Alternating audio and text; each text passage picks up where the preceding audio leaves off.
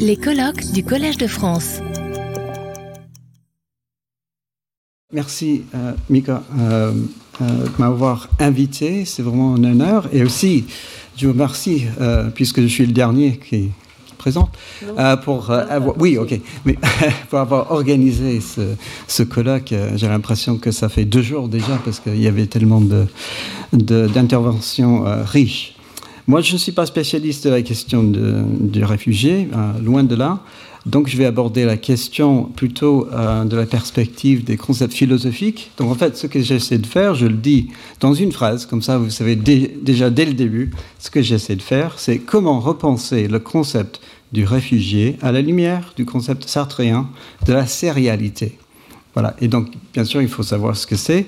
Et voilà ce que je fais euh, tout d'abord. OK. La philosophie existentialiste de Sartre repose, comme on le sait, sur l'idée de la liberté.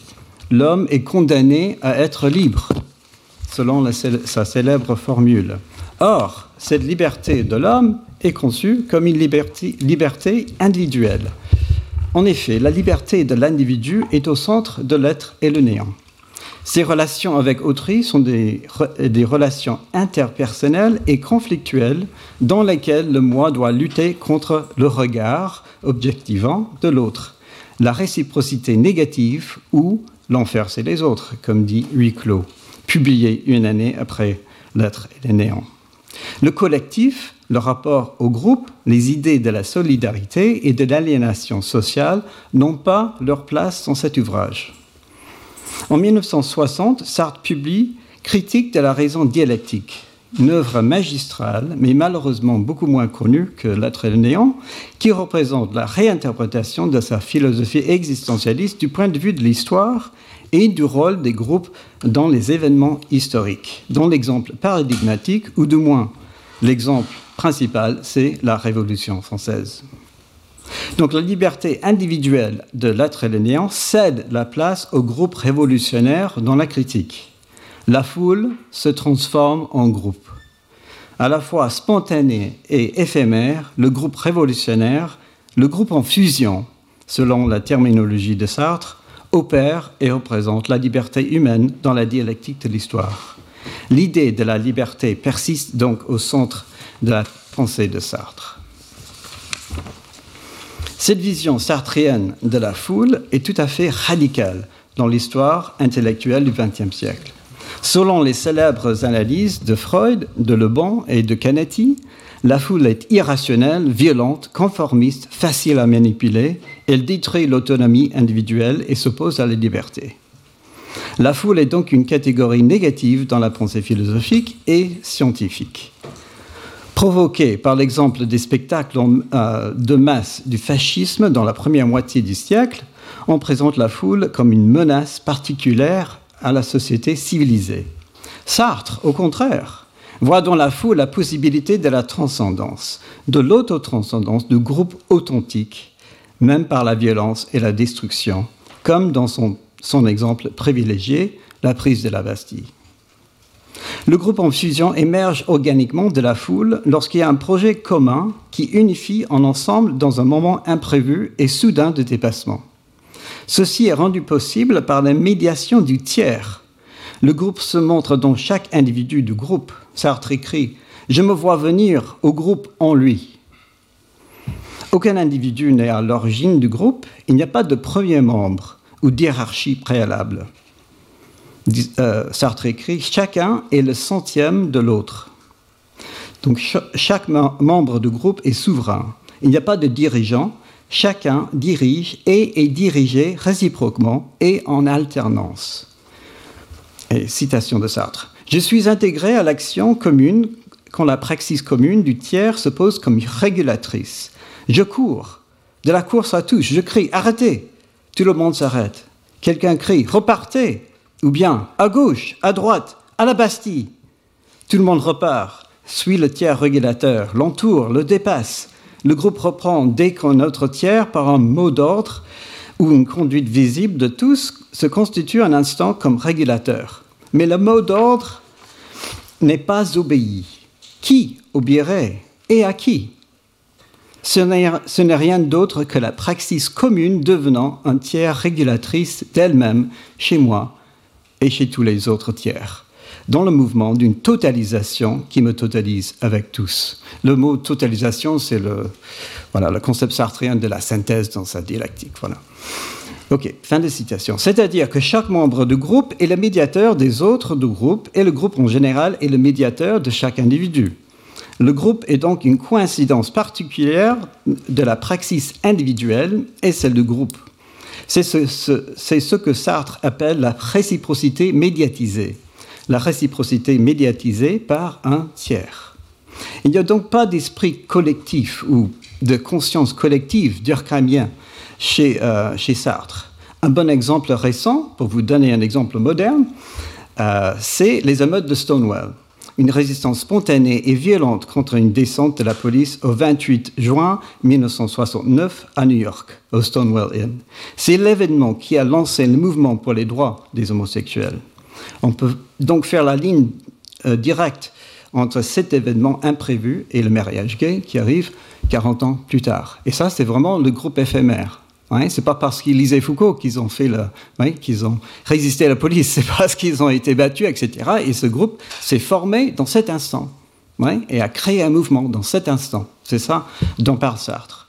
Ok, la, la praxis dans, ces exemples, euh, c'est la réciprocité positive du groupe en fusion, le groupe révolutionnaire. C'est cela qui distingue l'analyse sartrienne des analyses traditionnelles de la foule comme une simple réciprocité négative par les médiations du tiers, l'aliénation et l'isolation de l'individu sont dépassés et remplacés par une praxis commune. La foule devenue groupe en fusion agit toujours et par définition pour la liberté humaine, car sa transcendance est tout simplement la négation des conditions de rareté, encore un mot technique de Sartre, et d'oppression sociale, de, ce que Sartre appelle le pratico-inerte, c'est-à-dire les restes matériels euh, euh, matériaux de la praxis passée qui persiste comme inertie et qui ne répond plus ou qui résiste aux besoins humains. Le pratico-inerte réside dans le langage, les institutions, les rituels, les normes comme ossification des pratiques sociales et donc comme antipraxis.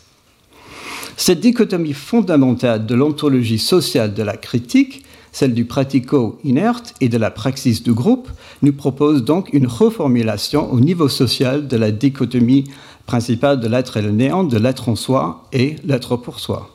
L'inertie et la spontanéité, la, la facticité et la transcendance.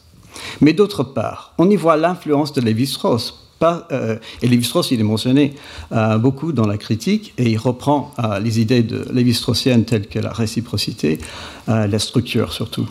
Car cette dichotomie rappelle aussi l'opposition structuraliste entre langue et parole, sauf que Sartre y trouve un rapport proprement dialectique qui l'oppose à la méthode analytique que Sartre attribue à Lévi-Strauss.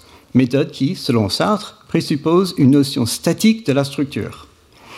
Chez Sartre, le pratico-inerte est la négation de la praxis comme la praxis est la négation du, pratico-inerte.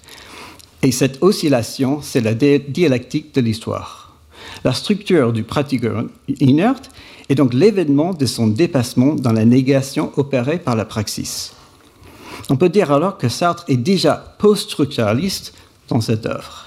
Au groupe en fusion, au groupe révolutionnaire, Sartre oppose ce qu'il appelle les collectifs. Donc pour Sartre, groupe et collectif, c'est complètement opposé. C'est pas la même chose. Donc quand je dis groupe, c'est une chose. Quand je dis collectif, c'est complètement différent. Ok? Donc c'est pas synonyme. Alors, le groupe est l'aspect actif de la société, le, collectif, l'aspect passif. Les collectifs sont ce que, ce que Sartre appelle une série ni purement aléatoire, comme un groupe d'individus à un carrefour qui attendent pour traverser la rue, ni intentionnel, un vrai groupe. C'est le cas dans les transports en commun, par exemple, où les individus d'un ensemble ont le même intérêt, arriver à leur destination par un moyen choisi, mais, mais, euh, ils ont mais pas d'objectif ou de projet commun. ils ont un intérêt, mais pas de projet euh, commun. L'intérêt qui unit les membres d'un collectif est purement extrinsèque. Il n'émane pas du rassemblement lui-même. Le collectif se définit parce que se, définit par ce que Sartre appelle la sérialité, concept clé de la critique de la raison dialectique. Bien que figure de la passivité, la sérialité n'est pas une catégorie neutre. C'est la forme sociale produite par la structure du pratico-inerte, donc par la rareté et l'ossification. C'est donc une condition sociale aliénée, imprégnée de solitude. La solitude qui, dans ce contexte, est une condition spécifiquement sociale et non pas individuelle. Sartre consacre quelques belles pages à l'analyse du concept de la solitude. Il écrit Il s'agit d'une pluralité de solitudes. Ces personnes ne se soucient pas les unes les autres, ne s'adressent pas la parole et en général ne s'observent pas. Il existe côte à côte autour d'un poteau de signalisation. La, euh, solitude de l'organisme comme impossibilité, et c'est ça le point, l'impossibilité de s'unir avec l'autre dans une totalité organique se découvre à travers la solitude vécue comme négation provisoire par chacun des rapports réciproques avec les autres. Fin de citation. Cette solitude est une relation de, est une relation de la non-réciprocité ou de la fausse réciprocité au niveau de la, au niveau de la. Car c'est une relation d'impuissance, d'altérité. Les membres d'un collectif dans leur situation de sérialité, se trouvent incapables d'agir en concert pour, atteindre un objet commun. Ils restent au niveau des individus atomiques, où chacun est, un obstacle ou un rival pour l'autre. Même en cas de panique ou d'émeute, c'est chacun pour soi. C'est la foule irrationnelle des analyses de Freud et de Le Bon. Le Bon. Euh, Sartre parle aussi de l'intensité de solitude comme relation d'extériorité entre les membres d'un rassemblement et des solitudes réciproques comme négation de la réciprocité. La solitude, puisqu'elle est complètement imprégnée de, de sérialité, est une anti-autonomie. Donc ça serait la réponse euh, sartrienne à la question qu'a proposée l'intervention euh, précédente. Euh, c'est bien une perspective différente. La, solitude elle-même est-elle une forme d'autonomie? Car la solitude, c'est ça la question qu'elle posait, la réponse de Sartre, c'est non, parce que le, il dit la solitude est un est projet, mais c'est un projet de dépendance citation de Sartre, s'isoler par la lecture du journal, c'est utiliser la collectivité nationale et finalement la totalité des hommes vivants, en tant qu'on y figure et qu'on y dépend de tous dépend de tous, pour se séparer de ces 100 personnes qui attendent ou qui utilisent la même voiture de transport en commun. Solitude organique, solitude subie, solitude vécue, solitude conduite, solitude comme statut social de l'individu, solitude comme réciprocité d'isolement dans une société créatrice des masses. Donc cette solitude pour Sartre existe comme négation de la réciprocité, positive du groupe authentique. En bref, c'est une figure privilégiée de l'aliénation et de l'impuissance sociale. Alors, les célèbres exemples quotidiens de sérialité que donne Sartre sont des descriptions vivantes d'une atomisation qui nous empêche de nous rassembler en tant que groupe authentique. L'auto-aliénation que je ressens dans les situations comme faire la queue pour l'autobus, il passe quelques pages sur, sur ça en fait, faire la queue pour l'autobus ou un rassemblement indirect euh, devant euh, l'émission de radio résulte, résulte d'une intériorisation de l'altérité, un rapport d'extérité euh, à l'égard de l'autre. Le comportement souvent décrit comme antisocial est tout simplement une socialité aliénée, dépourvue de la possibilité de transcendance. Je ne peux en effet être isolé qu'avec les autres. La, solitude dans la foule, selon l'expression de notre organisatrice Migabal. La sérialité sartrienne définit ainsi toute une manière d'être social. Sartre écrit Il y a des comportements sériels, des sentiments sériels, des pensées sérielles. Et en ceci, Sartre reprend l'analyse heideggerienne de Dasman. Dans l'être et, le temps, Heidegger, il écrit dans l'utilisation des moyens de transport, donc en fait c'est le même exemple, que euh, des moyens de transport public, dans l'emploi de l'information, le journal, tout autre ressemble à l'autre. Cet être l'un avec l'autre dissout totalement le design propre dans le mode d'être des autres. Donc c'est clair que Sartre s'inspire d'Heidegger, de son concept existentialiste de la culture de masse, pour sa conception de la sérialité. La sérialité est donc une catégorie négative. C'est ce qui fait euh, obstacle à la liberté humaine et maintient l'homme dans l'état de rareté. Dans l'esprit de ce colloque, nous allons maintenant examiner brièvement comment la sérialité peut définir et nous aider à mieux comprendre la condition et le concept du réfugié. On pourrait tenter de dire que les réfugiés d'une région ou d'un pays précis forment en quelque sorte des groupes et non des collectifs. Ils parlent la même langue, ont la même culture et partagent les mêmes causes de victimisation. Mais a priori, les réfugiés forment des séries et non pas des groupes au sens sartrien. Les réfugiés se distinguent selon leurs origines, mais sont identiques quant à leurs besoins par la nécessité de demander l'asile dans un pays où la situation est meilleure ou du moins tolérable. Les réfugiés ont le même intérêt.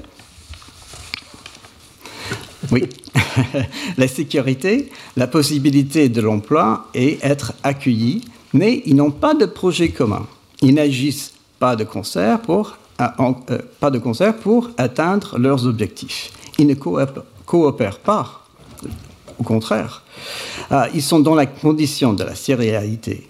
Leur aliénation, leur isolation est d'autant plus intense car ils sont tous arrachés à leur pays et à leur culture d'origine.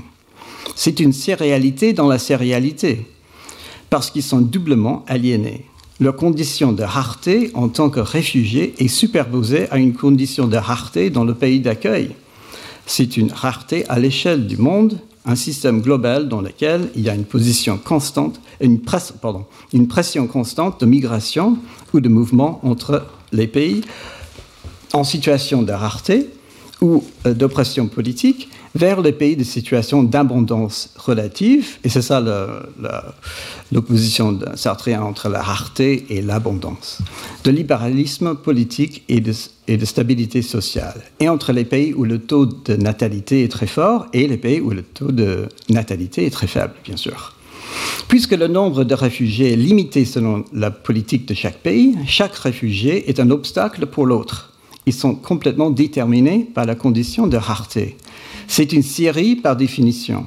Pour chaque réfugié ukrainien admis aux États-Unis, il y a un réfugié guatémaltique qui est refoulé.